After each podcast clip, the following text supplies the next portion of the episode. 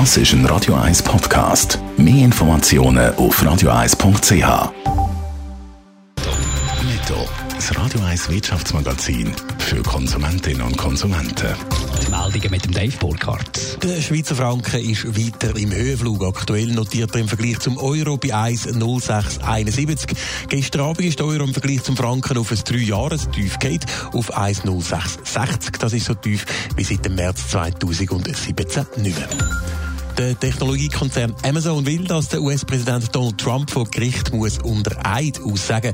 Zum Prozess soll es kommen, weil Amazon gegen einen Entscheid vom Pentagon geklagt hat. Das Pentagon hat einen Militärauftrag über 10 Milliarden Dollar nicht an Amazon, sondern an Microsoft vergeben. Für Amazon ist klar, dass sich der US-Präsident in den Entscheid eingemischt hat. Der Donald Trump gilt nicht gerade als grosser Freund vom Amazon-Chef Jeff Bezos.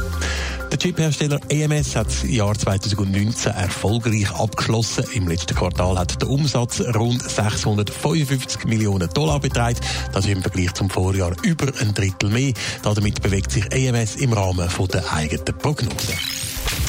In der Chefetage von der Grossbank Credit Suisse bleibt kein Stein auf dem anderen. Nach dem CS-Chef Tijan Tiam muss jetzt ein weiterer von seinen Vertrauensmannen gehen, Dave Burkhardt wer? Ja, offenbar muss bei der CS jetzt auch noch der Kommunikationschef, der Adam Gischen, gehen. Das berichtet der Tagesanzeiger heute. Nach dem Abgang vom COO Pierre-Olivier Bouet und dem ehemaligen Personalchef Peter Görke hat er als letzter Gefolgsmann vom Tijan Tiam bei der CS gehalten gehabt.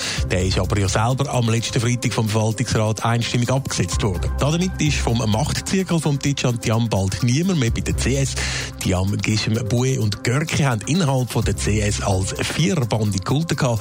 Die Bande ist jetzt aber fort. Die Führungsriege bei der CS ist also mehr oder weniger ausgewechselt. Die Ruhe ist bei der CS aber trotzdem noch nicht. Nein, weil es fehlt zum Beispiel noch die Aufarbeitung von dieser ganzen Beschattungsaffäre, die schließlich auch äh, entscheidend zum Abgang von dem Quartett geführt hat. Die FINMA, die hat zu den Beschattungen von der ehemaligen CS Topshots Iqbal Khan und Peter Görke eine Untersuchung angekündigt. Außerdem laufen auch noch Ermittlungen von der Zürcher Staatsanwaltschaft wegen dem Thema.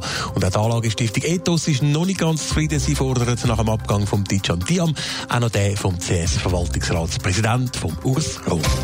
Netto, das Radio 1 Wirtschaftsmagazin für Konsumentinnen und Konsumenten.